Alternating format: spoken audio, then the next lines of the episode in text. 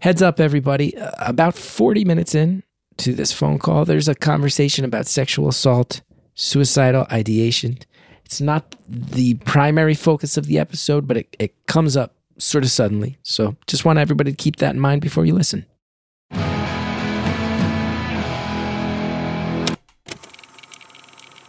Hello to everybody learning about life from the Disney Channel.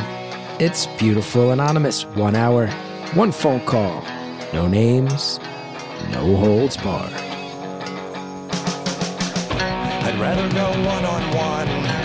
I think it'll be more fun, and I'll get to know you, and you'll get to know me. Hi, everybody. Chris Gethard here, and I'm so excited to, to welcome you to another episode of Beautiful Anonymous. First thing I want to say is that I've mentioned it over the years. I don't push it too hard, but we've got the Facebook community. It's called Beautiful Anonymous, the community. People get together, discuss episodes there. That's pretty much it.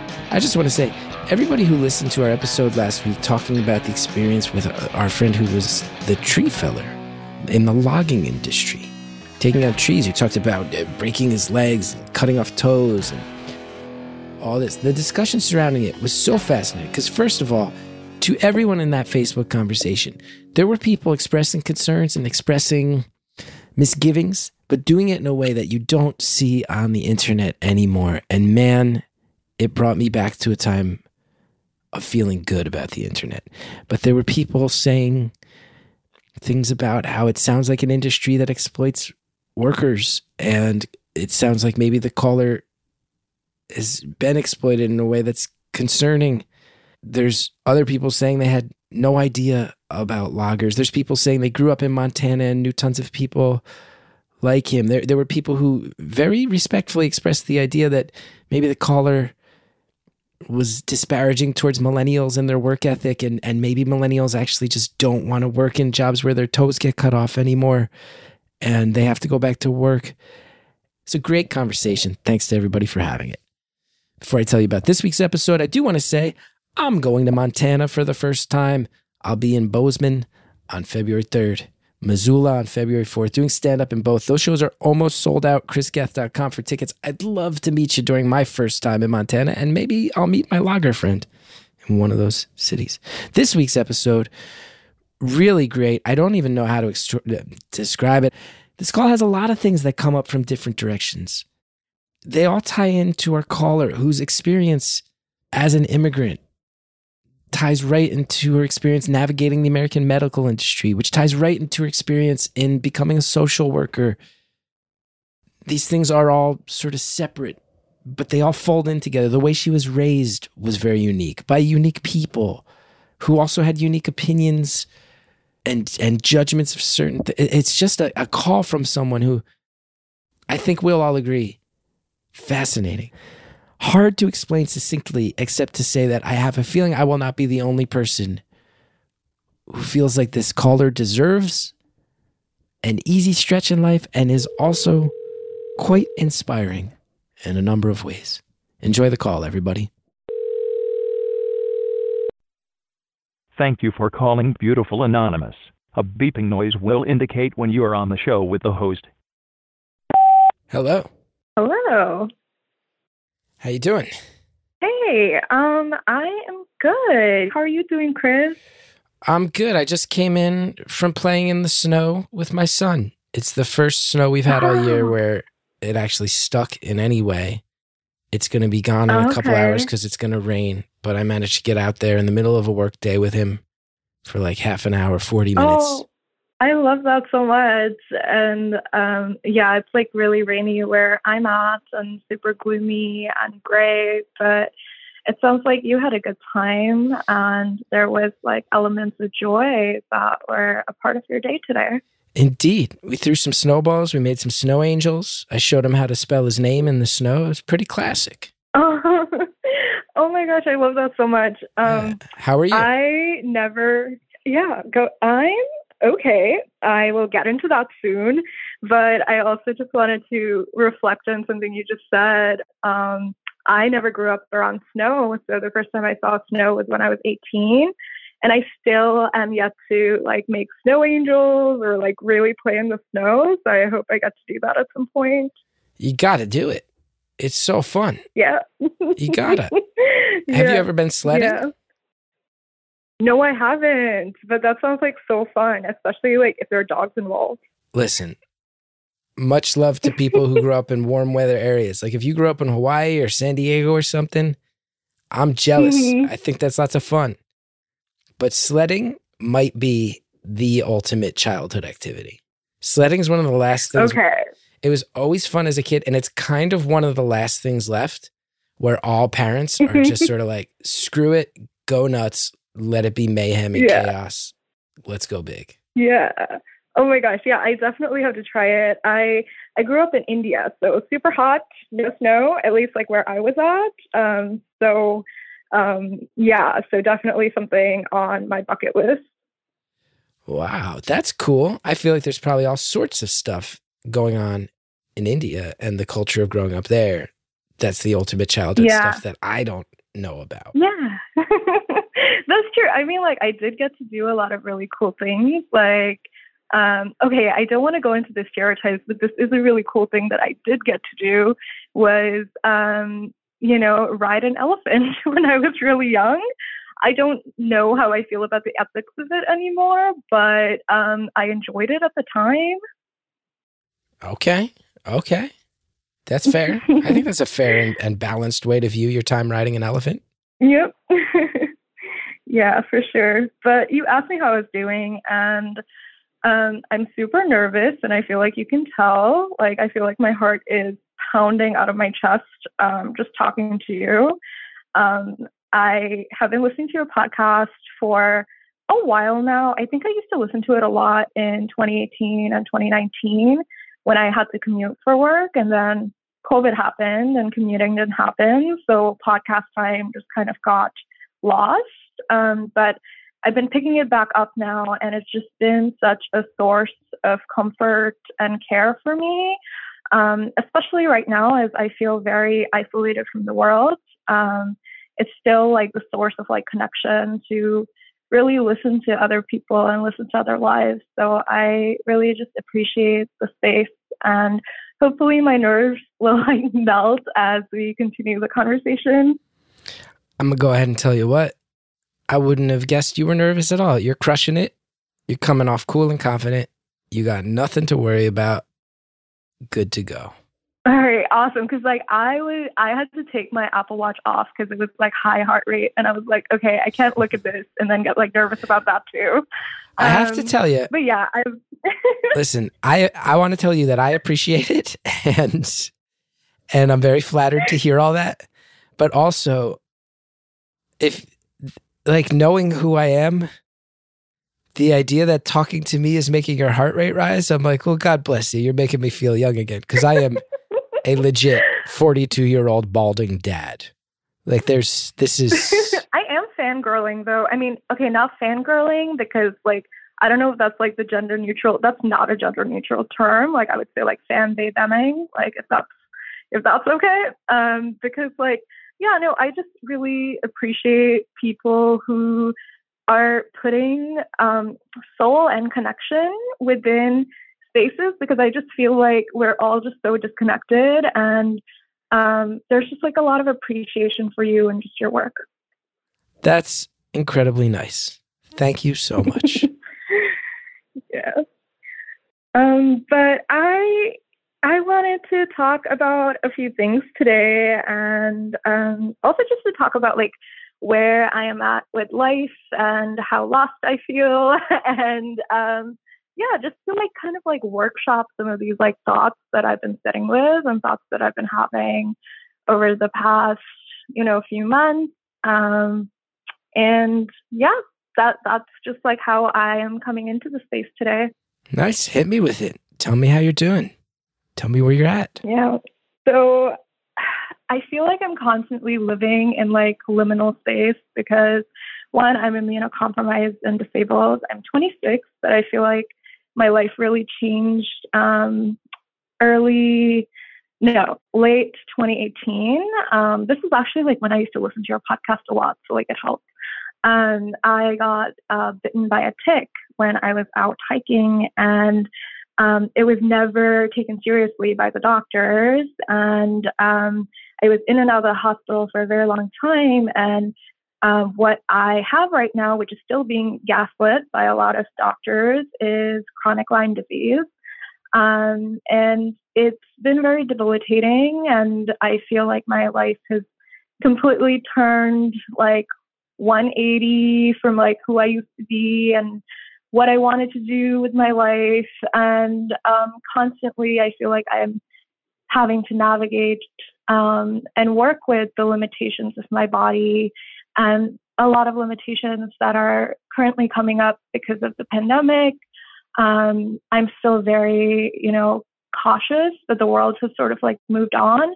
And with that, I've lost a lot of people. I've lost a lot of friendships.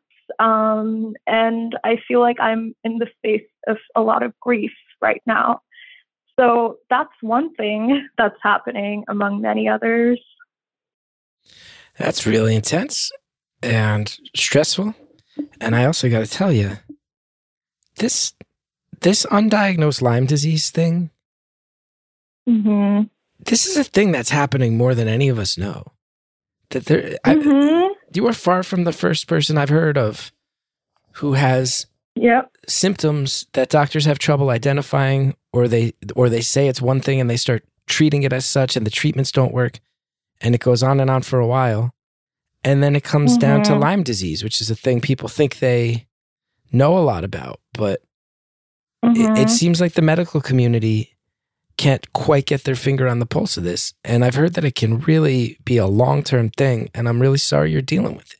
Yeah, thank you for saying that. And it's true. And I think there are other aspects of this is just the fact that I'm also fat and there's a lot of medical fat phobia that I've had to navigate. So a lot of answers have been like, oh, you should just lose weight or, you know, that's the thing that's like really holding on to your health. But the thing is, um, before I got Lyme disease, I used to work with a personal trainer and I was um, also training um, in Krav Maga and I was like training to like level up and it was incredibly fit. And not that it really matters, like, not that I have to really qualify myself by saying all of that, but the fact that I used to faint in classes right after I got sick and I had to crawl from like my bed to my bathroom should tell you that there's something really wrong with me. And the only thing, you know, that you're giving me advice for is to lose weight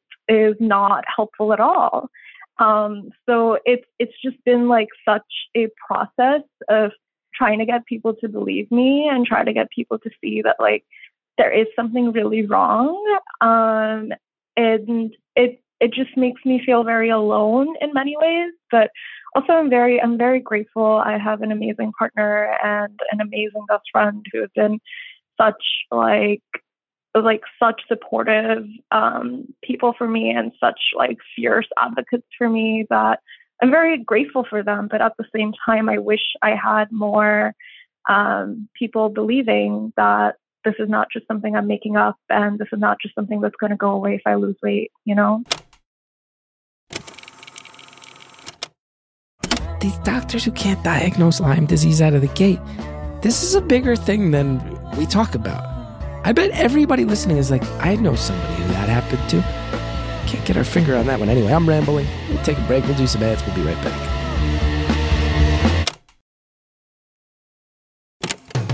Thanks to all of our advertisers. Now let's get back to this phone call.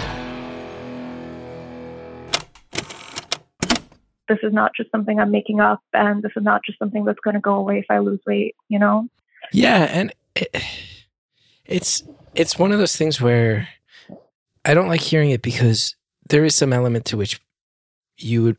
I've been in situations where I feel very rushed by doctors, or very much like Mhm. They're at the end of a long day and they just kind of want things to be over with, and they they give the easy answer. And you sit here and you go, you know your body, and when you're saying like, no, I used to see Mhm. trainers and I used to, you know, do any number of things at my size and I understand my body and I can feel something's off. You, you, you hate to hear it. even even if someone were to I, I, I you tell me even if someone was to say whatever's going on, we think that you'd be in less pain if you dedicated some time to dropping a few pounds, or it could help, you know, if you're feeling joint issues, rather than just going, Mhm. here's what it is. It's because of this. You sit here, you go, well, hmm maybe not. And it feels like you're rushing into that. And and then to hear that it's Lyme disease, you must sit there and you must go, you MFers. I knew I knew there was something deeper than that. And you just decided to go with the easy surface level thing. And it erodes trust. Yeah. It erodes trust. Yep, it definitely does. I mean, I think I have a lot of like trauma just from like the medical system. And I think it's for like a lot of different reasons. So, like, when I first got bit by the tick, I was like in and out of the hospital. I had the bullseye rash, which is like what you get um, when you're bit by the tick. And granted that not every tick bite like results in Lyme disease. And um, I did get the test, which was negative, but the Lyme disease test is super finicky. It doesn't it's it's just like known by everybody that it's super finicky. They're like this even in my test result, it was like if this is negative, it doesn't mean that you don't have Lyme disease. Um, so yeah, so there's that. Um, and they never treated me. And um, at that point, my family lived in India, and I actually was super fortunate that my mom um, flew in to the U.S., uh, stayed with me for a month, and got medication. So I did get some medication for it, um, but that was only possible because we were able to get my mom in, and that still happened a lot later than it was like initially supposed to happen.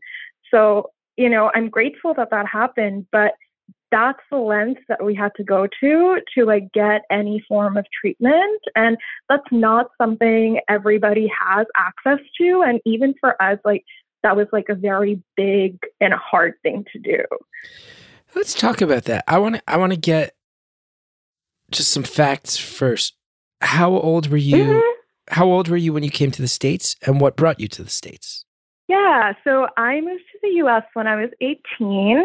Um, my extended family, so like my dad's mom and my aunt lived in the US um, earlier. So, like, my aunt moved here in the 80s, my grandma moved here, and then um, they had sponsored us to get a green card, but it took us like 10 years or so. I mean, actually, like way more than 10 years. So, we got our green card mid 2015. Um, and at that point, I was graduating from high school, and thankfully, like I was very lucky. Like I was very lucky. I didn't have to go through like being an international student and that whole process of like getting the visa because my grandma was had sponsored us. Uh, we were able to get the green card, and I moved here alone because. Um, you know, rest of my family had a life back home, and um, you know, I can go more into that soon because I have a pretty interesting uh, family too. We we would like to think in the United States, and I know for my family, you know, I knew my grandparents from Ireland, and they immigrated, and we'd all like to think it's like, oh, you get to America and it's the land of opportunity, and Mhm. it puts you on this fast track to a better life, and you'd like to think that's what happens. Then when I hear a story like yours of, well, I came here, I had extended family, but I wound up in a scary medical situation, and luckily we had enough finances and it was logistically possible Yep. to get my mom over here to help me go. That that sounds a lot more like a real immigrant experience. And for a lot of people they don't necessarily have a mom who has the Yeah. means and the time and the logistics to get here as well. Exactly. Not a lot of people have that. Not a lot of people are able to travel. Like we're really lucky when it comes to the immigration system that we all have green cards. We don't have to wait for a visa, right? Um, a lot of folks don't have the means. A lot of folks, um, you know, are, a lot of folks are from here. Um, they don't have people who are able to go to another country and get you medicine, right? So um, I feel very, very fortunate that that happened. And at the same time, it's really hard. And, you know, when I moved here, even though I had extended family, they lived in California, which is on the other side of the country from where I was at. So it's not like I really had people here either. Right. That's the other thing. You always hear about people who will visit the States, they'll come for vacation holiday, and Mhm. uh, and you'll go, oh, so what are your plans? You know, while you're in the states, you're like, oh, well, we're in New York, so we're going to see the Statue of Liberty. Then we think, well, probably just pop over, check out the Grand Canyon at some point. You go, oh no, that's that's oh, oh okay.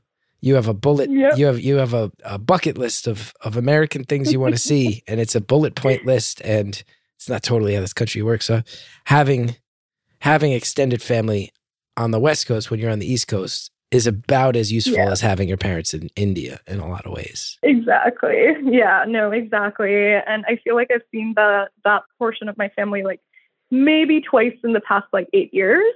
So, um yeah, like it, you know, I'm glad that they're here, but it's not like we also have that much of an interaction, right? Um so so yeah, so that that was like a bit of the circumstances. Um I grew up in I grew up in India in many different cities. We moved around a lot, and then uh, when I turned 18, I moved here. My dad, he um, ever since I was like nine years old, he um, worked in international humanitarian aid. So he lived in countries like Indonesia after the tsunami. Um, he was in Afghanistan for four years. Um, he lived in like South Sudan, um, in a lot of different places. Um, That's a list. Hold on. where That's Yeah. a, a that's a list of places that at any given point in my lifetime have arguably been the most dangerous places you can go. Mm-hmm. Yep. Wow. Yep. That that's how I lived.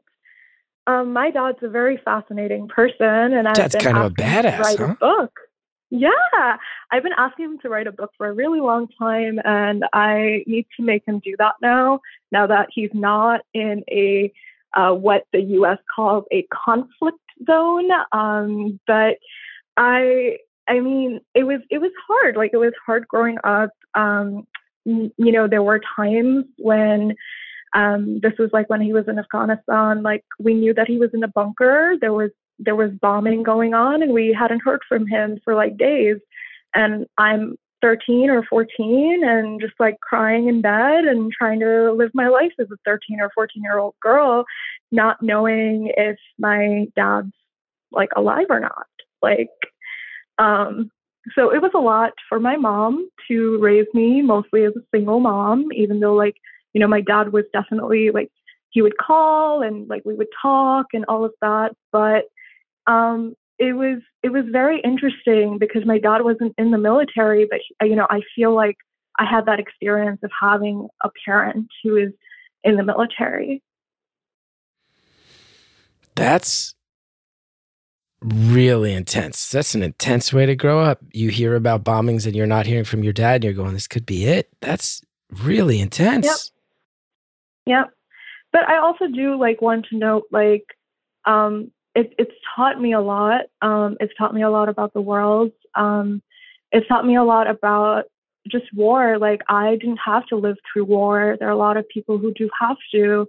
And, you know, my dad did work in international humanitarian aid or whatever, but he necessarily wasn't always the good guy. Like that's what we we like to say that the work that they're doing is really good, but it is a branch of a lot of what the US does um, in terms of imperialism, in terms of like controlling the wealth and controlling the politics of many other countries. And this is something that my dad really has critiqued a lot uh, in his work as well, especially as a brown man, um, you know, working for organizations from the West. Like, um, there is like so much racism entrenched like within the system itself, and then him as a brown man, like also sort of like enacting some like really racist programming um, within these spaces of conflict.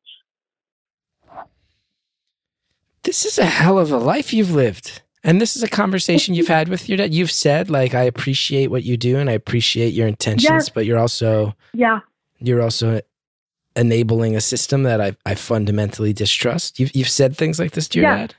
How does he yes, react? we have conversations.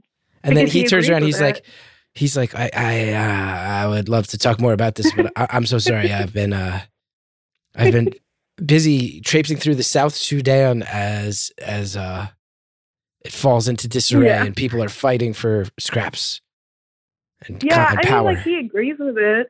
he agrees with it. Like I need to give him a lot of credit. Like I think he's done a lot of work in understanding how he's been a part of that system, right? And he completely agrees with it.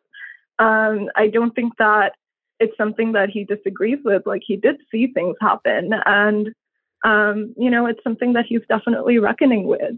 And it's something I feel like I'm reckoning with too because I'm a social worker. I got my master's in social work in May of 2022. So Congrats. I'm reckoning with a lot of social work related things. And I know that you want to be a social worker. So, yeah.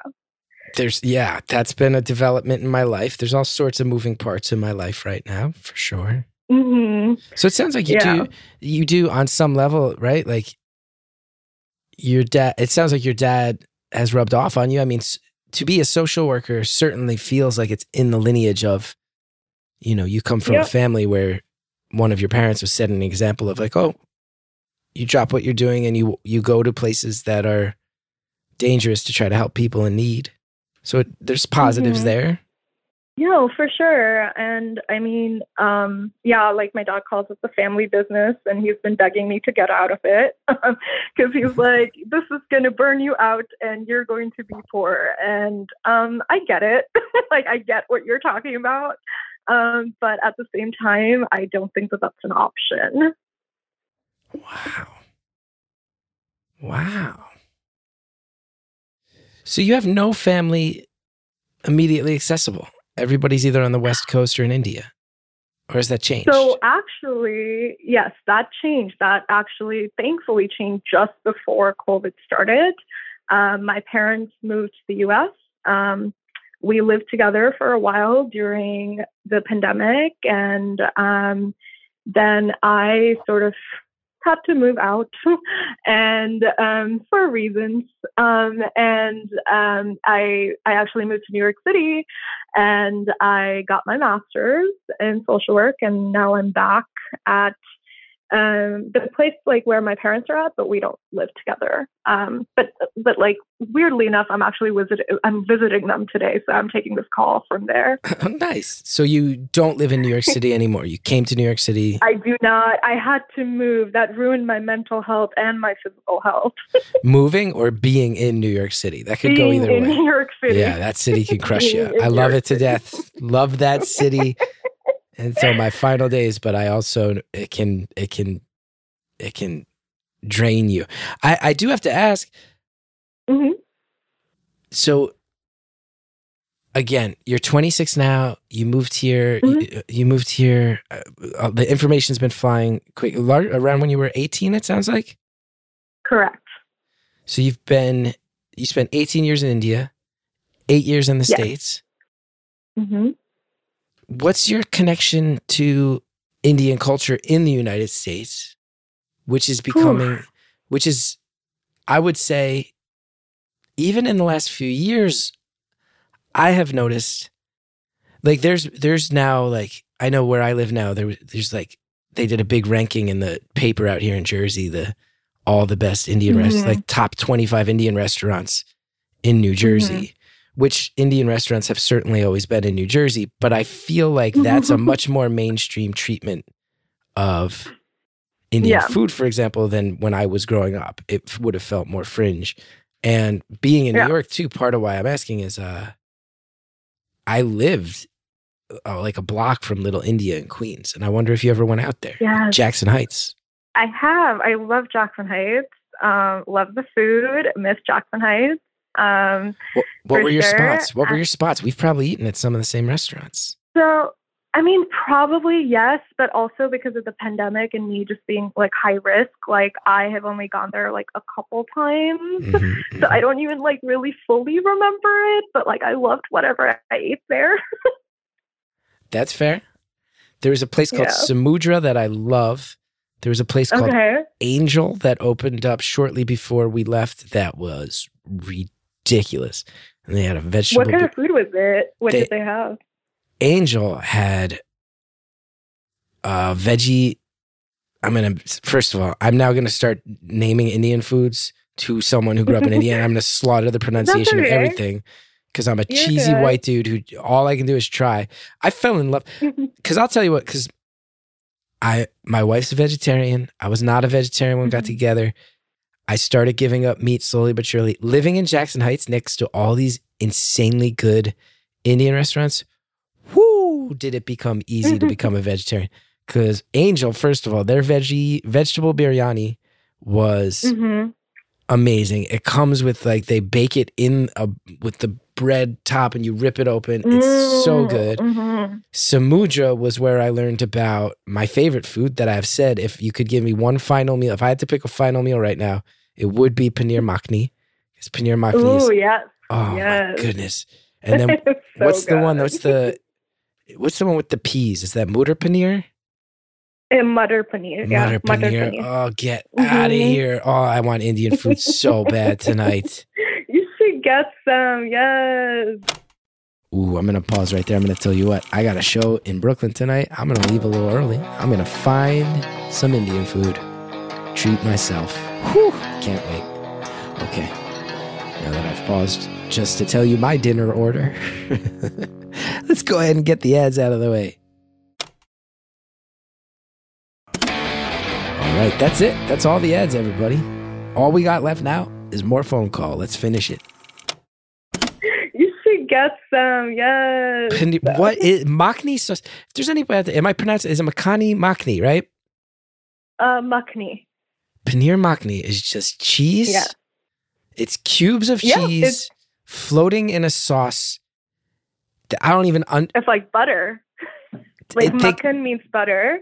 they say it's So, like yeah. tomato sauce. It it does not taste like tomato sauce. It tastes like heavy cream and butter. Yep. Oh my goodness! And tomatoes. Oh, slight, uh, but not like not like uh you know when you grow up in the states, you hear tomato sauce and you think like marinara sauce that you throw on pasta. I grew up in Jersey, North Right. Jersey. It is not that. Mm-mm. Good God Almighty! Oh, I'm eating Indian love food it. tonight. I got a show in the city. I'm gonna go early so I can eat I Indian love. food. I like deeply, deeply love all the foods, and um, I mean, unfortunately, I feel like y'all are missing out on a lot of like the really good food. Like, I feel like there's only representation of like North Indian food or like very specific restaurant food that it's not like we don't cook that every day at home. So I feel like you're missing out on a lot of the foods from different parts of India, which are also like equally delicious. Um, and you know, like all the food that my mom makes, it's it's amazing. And I feel like I know you asked me about just like my relationship with Indian culture here, and I think that that's a very complicated one. Um, but I think like food is definitely something that really helps me tie to my culture uh, a lot. And when you when you come over at 18, I'll also say this, and I will say this is going to tread Mhm. on a dangerous statement. And I want to make sure that I'm You're calling that out. Well, I'm just going to say uh you clearly grew up practicing English from a young age Mhm. because y- you could tell me that you moved here when you were 2 and I would have no idea. You moved here you were 18. So clearly you were learning English from a young age. And I want to say, I know that there's some warning signs, and I'm not trying to be xenophobic at all and saying, like, oh, your English is very good. Mhm. That's not what I'm saying. But what I, Yeah, the yeah. reason, the reason I mention it is because to move here at 18 and to, Yeah. to have an accent where you could be fully assimilated from birth, no one knows that if they meet you on a street. Mhm. There's Indian restaurants to go to. Those might be second, third generation people here, and you might have just moved here six months ago. I find it very fascinating to know how all those puzzle pieces lock together because that's a more yeah, that's a more complex story than I think. I would have to imagine it's a more complex story than I know as an American who was born and grew up here.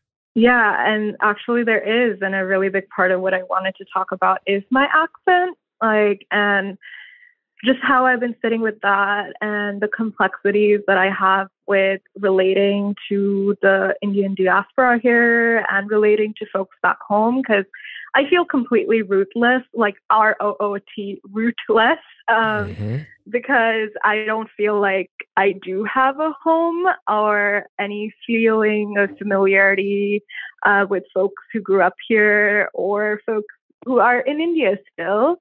And a really big part of my accent is that when I moved here, I was alone. I was a really big extrovert. I have also been a really big people pleaser, and I really just wanted to get to know people. And a lot of the folks that I was around uh, when I moved here were white, and I had to constantly repeat myself and repeat um, what I was saying, um, repeat my name. So I, you know, it, it came as a pretty natural process to Americanize the way I speak. Um, I mean, yes, like I spoke English my whole life, but this obviously isn't the accent that I spoke with. Or actually, I don't want to say obviously because there are some people who have like very interesting upbringings and, you know, they do speak with different accents even when they are in other countries. But um, I think like it naturally happened that I assimilated, I assimilated and I sort of like diminished and distanced myself from who I was before. And I think I hold a lot of sadness about it right now. Um, I am kind of navigating like how I feel about it because I know people are like, you know, this this has been celebrated. Like this has been celebrated that I assimilated, but I don't know if it's something to celebrate, right? Like, Yeah. I'm not I'm not sure. I'm not sure, and I I'm just holding a lot of like sadness about that.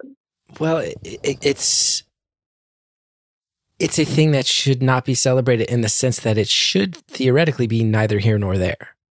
That there are Mhm. people who Yep. could, you know, whether it, it applies to an accent or fashion or any number of Mhm. things that represent assimilation, it shouldn't affect people's treatment of others and how it does. But I, I have to imagine it Yeah. does, and I have to imagine too that there there. You tell me.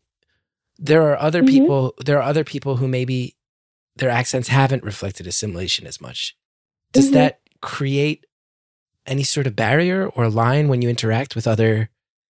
I could imagine a situation where maybe you meet someone who lived in one of the cities you lived in growing up, Yeah. but you've Yeah. now kind of grown in at a different pace or in different directions in America. And are you Yeah. able to, are you able to lock in and go, oh, on some level we now remind each other of home, or do, or does it feel like more separation?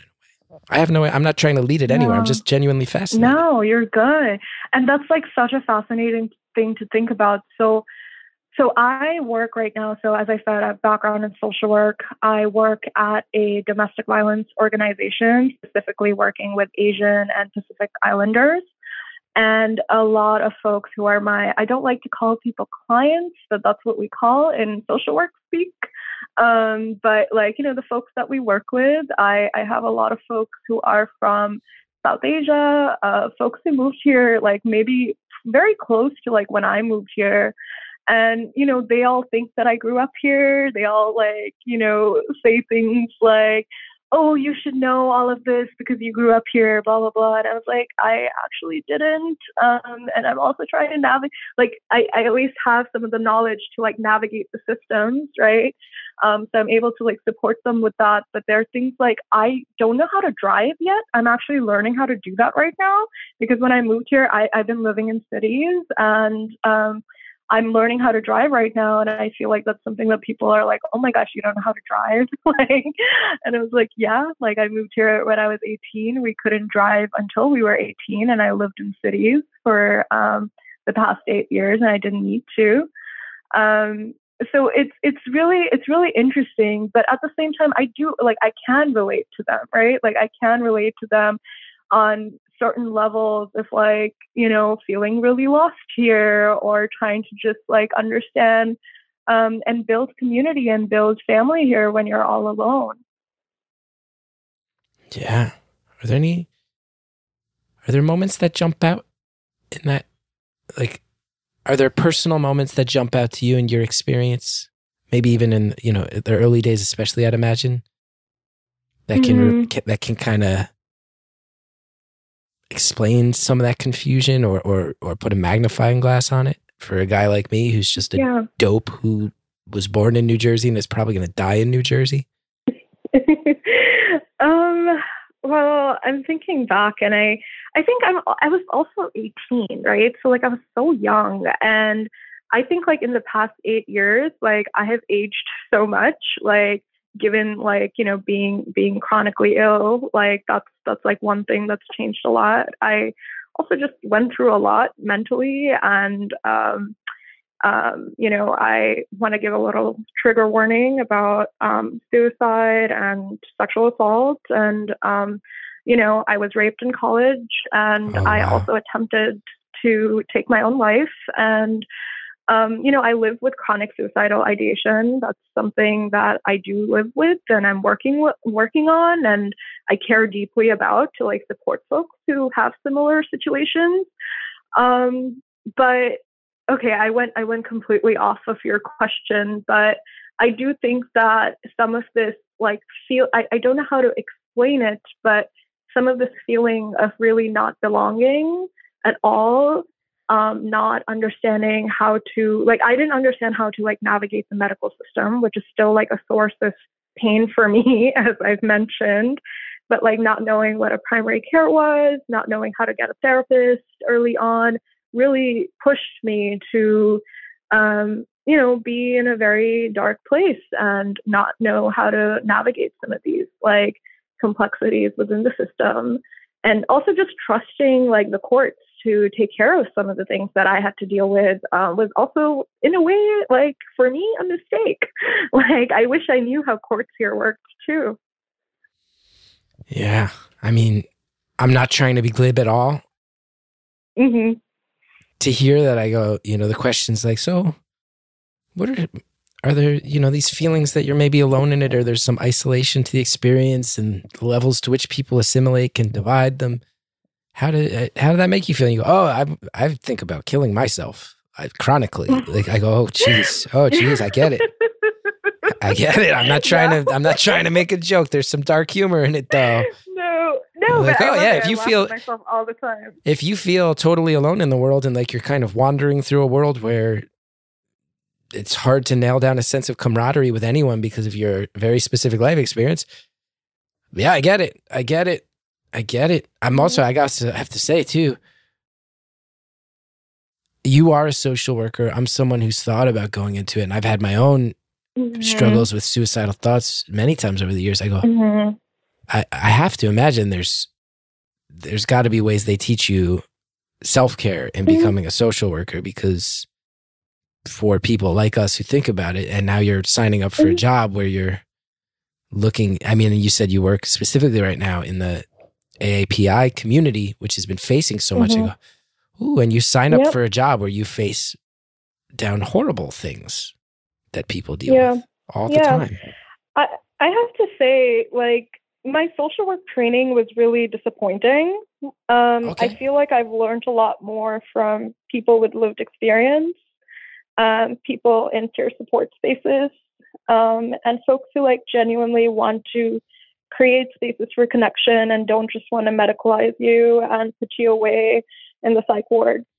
I feel like I've learned a lot more about empathy from interactions with people and um, to really try to do better for each other than in the textbooks or than in my training at school. I think the training at school is like not great in many ways and kind of harmful at worst. Hmm. Um, so I really struggled with some of my social work teachings and learnings. And I know that that's probably um, not the most like popular opinion within social workers, but I I feel like a lot of people with lived experience, especially folks who are minoritized, are you know oppressed by systems in many different ways. Um, you know, don't, don't trust us, don't trust social workers, and I think that there's a good reason for that. It's another sobering answer. Another sobering answer. I feel like um, as I talk to you more and more, I sit here, I go, from growing up with your your dad who was leaving a lot in, in extreme situations, which that creates a sense of loneliness, I'm sure, right? Like a family Mhm. unit where one person's opting into I'm sure that psychologically it can't be easy when you go, my father keeps splitting and facing down death. Why is that the choice? I'm sure, you know, that creates a, Yeah. the experience of immigrating at 18.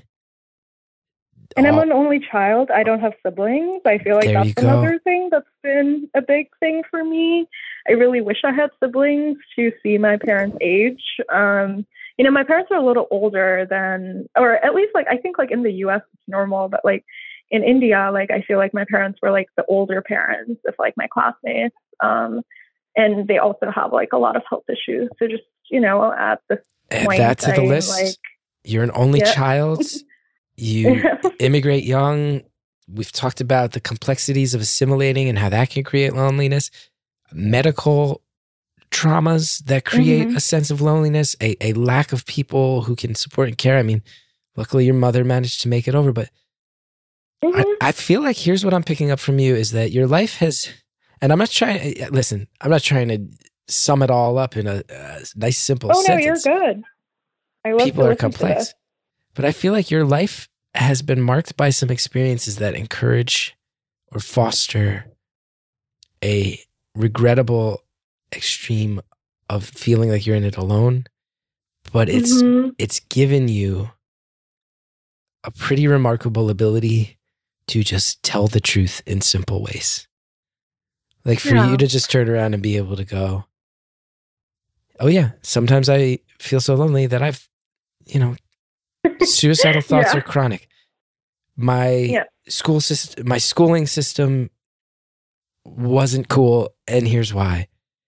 My Mm-hmm. father is a guy who does admirable stuff but in, under the umbrella of a whole lot of problematic westernization and and, and sort of Mhm. you didn't use this phrase but this sort of weird right like yeah. West, Western countries with this weird modern quasi colonization attitude with some of the efforts to help. You really have a remarkable ability to go, here's the fucked up truth that I see. And I, I feel like maybe Yeah. maybe the loneliness and all those sides of it do give you that as sort of a superpower at the end of the day.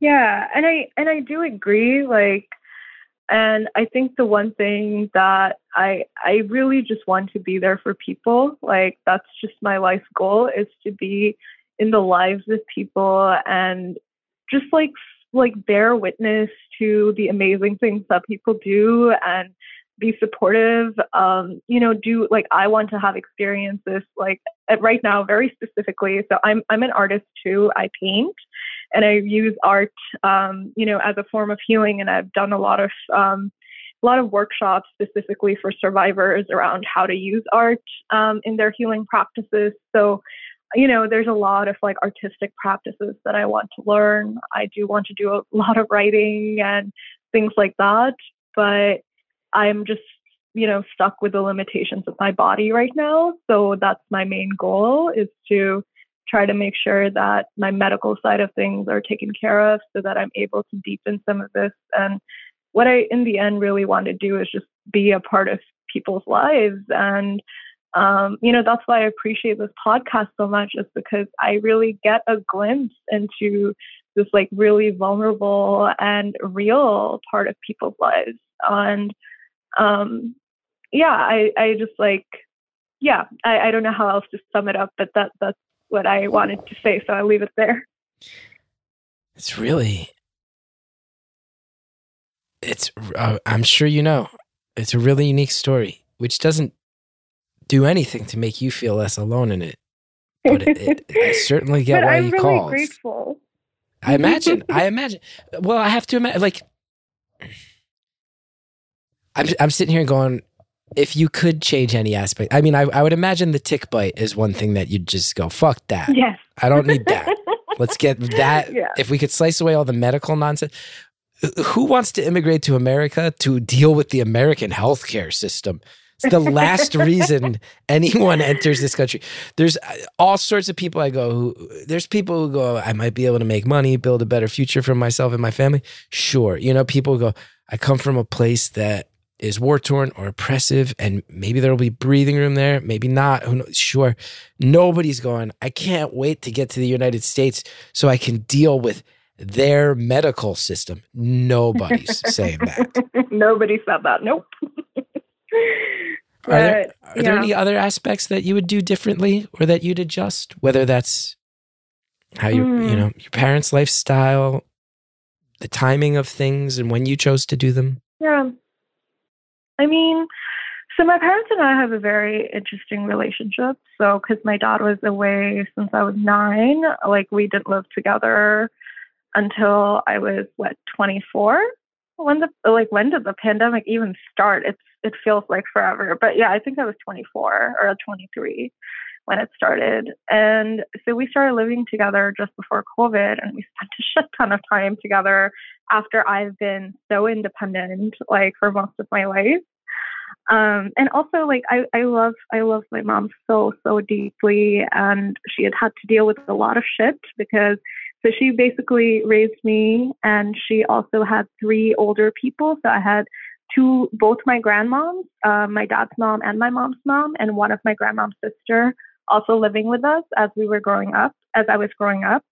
Um, and they had very specific medical needs. So my mom, like, you know, had her hands full with that. So, um, um, yeah, so all I'm trying to say is that, like, there wasn't a lot of parenting that necessarily happened when I was younger. And um, it's not their fault. Like, I don't blame them for that at all. But I've had to do, figure out a lot of things on my own from a very young age and had to move here alone and figure a lot of things out here as well. And I do appreciate, like, they've definitely done things for me. Like, literally, my mom came here with medicine. Like, that's, that's like such a big thing. Um, but I feel like there was a lot more like they, wanted to parent me at the ripe age of 23, which just felt not like supportive for me in many ways. And when I was trying to draw boundaries and figure things out with them, it didn't go very well. So we're still healing our relationship um, because I also started dating my partner around the same time. And um, my parents were not very happy about it, um, mostly come? because, like, um, well, okay, so this is like, again, like, this is not the experience of all Indians. Like, this is absolutely not. My parents are a little more conservative.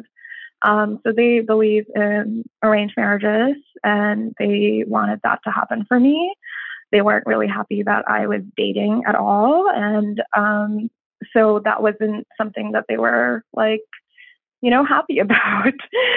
so I, it, it took a really long time for them to start, you know, being okay with it. And I mean, you know, this is my one partner who I'm finally in a healthy relationship. This is one partner I was like, yes, I'm introducing them to my parents. Um, you know, this is not like this is a relationship that I know is like very deep. And I mean, I, I don't fully like believe in the institution of marriage, but um, I know like I, I'm here to like build a life with this person in some way or the other. Um, so it was it was really hard to get that rejection, um, you know, from my family and um, having to navigate that over, you know, like living with them and figuring out my relationship with this person and all of that. You got no shortage of things to talk about. I do like okay, this is going in a totally different direction. Um, but at some point, like I can pu- I can pump the brakes on this right now. Like we can come back to this, but I do want to note something about just like Indian culture and the caste system, um, because like I think there is um, it, it is important in this like conversation as I'm talking about India and Indian culture and Indian diaspora. So I would love to come back to that, but if you had any questions about the partner thing, I will I will leave it at that for you right now. I guess I'm just left feeling because we've got nine minutes left. oh Uh, no! Wow. Yeah, I know.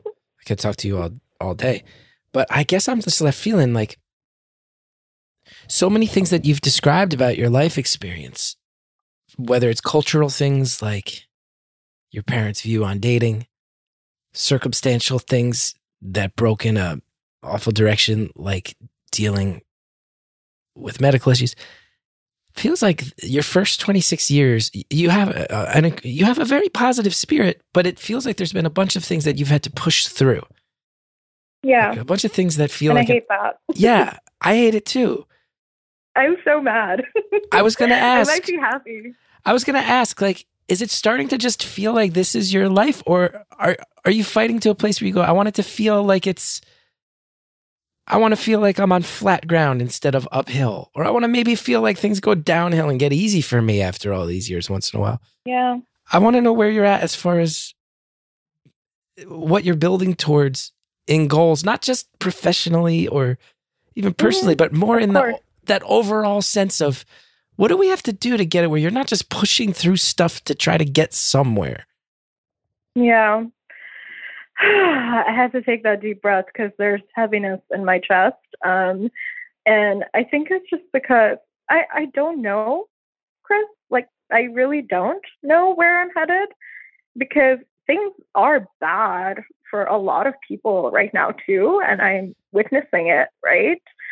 Um, and as I said, like I think for me, the most important thing is just to be able to be a part of people's life and to be able to do, you know, things that I feel truly grounded and nourished by. I think one of them was talking on this podcast, which is a bucket list thing. So yay. Uh, thank you for making space for me here. Um, Happy to like, do it, know, but I I don't just know that it's going to solve any long term problems. I know it's not. I know it's not. But I think like that's the thing. Like I think solving a lot of long term problems, a lot of a lot of what I'm dealing with is not just something I alone am dealing with. I'm seeing a lot of people having mirrored experiences. A lot of people are feeling really lonely.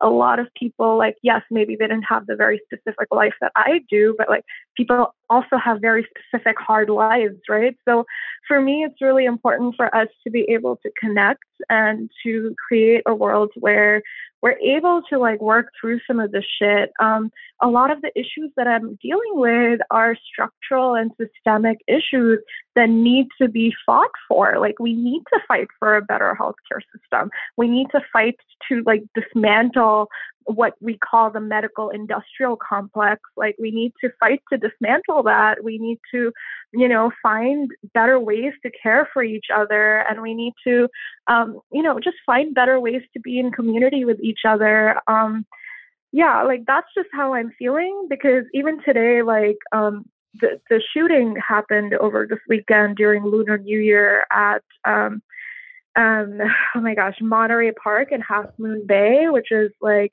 you know, a lot of like Asian folks um, were killed. And something that we were talking about at work um, was just how a lot of our struggles are actually connected to each other and we can't look at issues in silos. So, like, even though I'm talking about myself right now, a lot of the things that I am dealing with are things that our society deals with in general. And there is like such a need for us to like come together and um yeah i don't know like i don't know where i'm going with this but like i have this like drive on some days um on a lot of days i'm very depressed obviously like thankfully today is not one of those days um but on on a lot of days i have this drive to fight and i have this drive to fight with others, fight and build with others, and imagine futures which are better for everybody. I feel like you might be the type of person that could pull it off. I I used to have that fight in my guts. Now I'm tired. That I, I used I to think I could actually box some things out that would make the world better. And now you're now you're 26 and you're young and you're doing it. And I have a feeling you might be the I'm type of person who can. too. I'm definitely very tired too, but you know, I think it's just about thinking about like how it's not just on me. It's it's not just on certain people. It's it's on a lot of us. So like just knowing, you know, in a weird way, even though I feel so lonely, I still feel very connected, knowing that this is not just a thing that I'm only going through. Yeah, no way. No way. And I think the world is built right now to convince everybody that they're going through stuff alone. Capitalism, baby. once once once once we all realize that everybody feels lonely and it's sort of how the infrastructure of our lives is built, we're going to start pushing back. It's going to that's that's what could change things. Yeah. That's my guess. Yep. That's my theory. I know. It's it's hard though. I feel like it's you know, I, I can talk about this today, but then tomorrow can be really hard. And um sometimes, you know, as I said, I do live with chronic like suicidal ideation. So it it on some days when I have that fight, I will try my best. And then on the other days, I'm just going to be kind to myself and try to just make it through the day. Yeah. Yeah. Yeah. Yeah. I, I think that that sort of sums up life, especially for a lot of young people right now.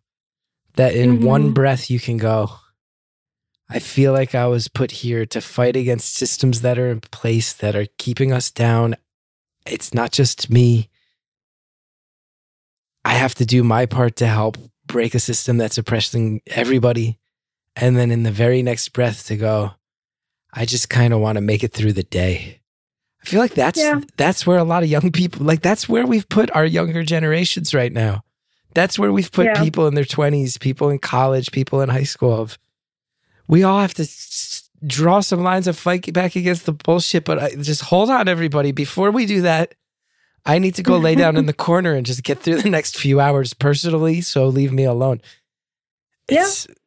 It's, I mean, that's how I work too. Like, I just take naps. Like, naps really help a lot. and then there are days when I just put in sick leave and I'm just like, I, I, and also like, I need it because of like all of my medical issues. Like, I need to Yeah. make sure I'm pacing myself. So, um, yeah, I, I don't have answers, but I hope like we can get answers together. And I think like the, just the big thing is for us to connect and, uh, yeah, that that's about it. That's my goal is to be able to connect on a deeper level with folks and just be in people's lives.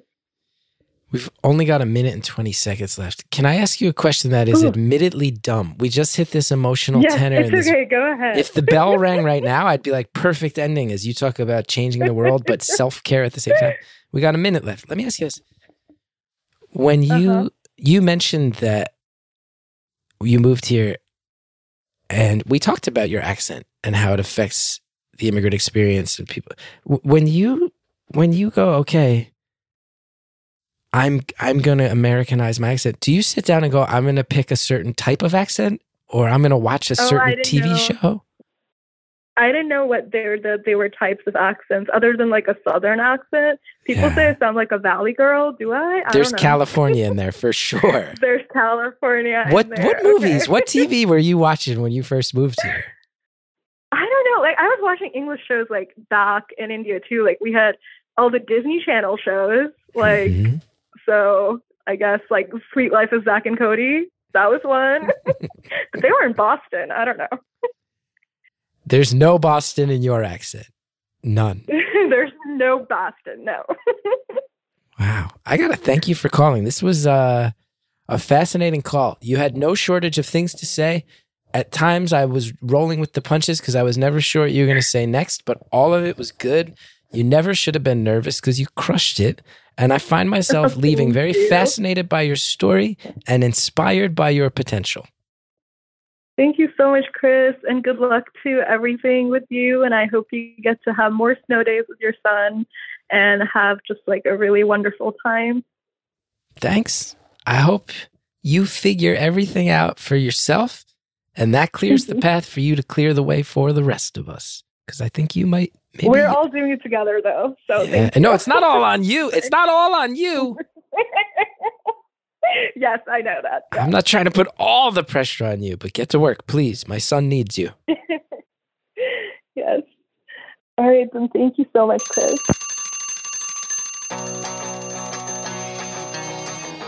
Caller, so sincerely, thank you. What a fascinating call. I'm rooting for you. And I got a good feeling about you. This show is produced by Anita Flores. It's engineered by Jared O'Connell. Our theme song is by Shellshag.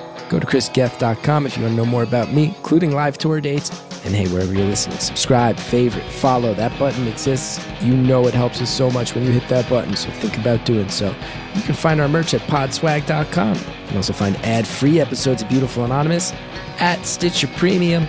Use the promo code STORIES for a one-month free trial at stitcher.com slash premium.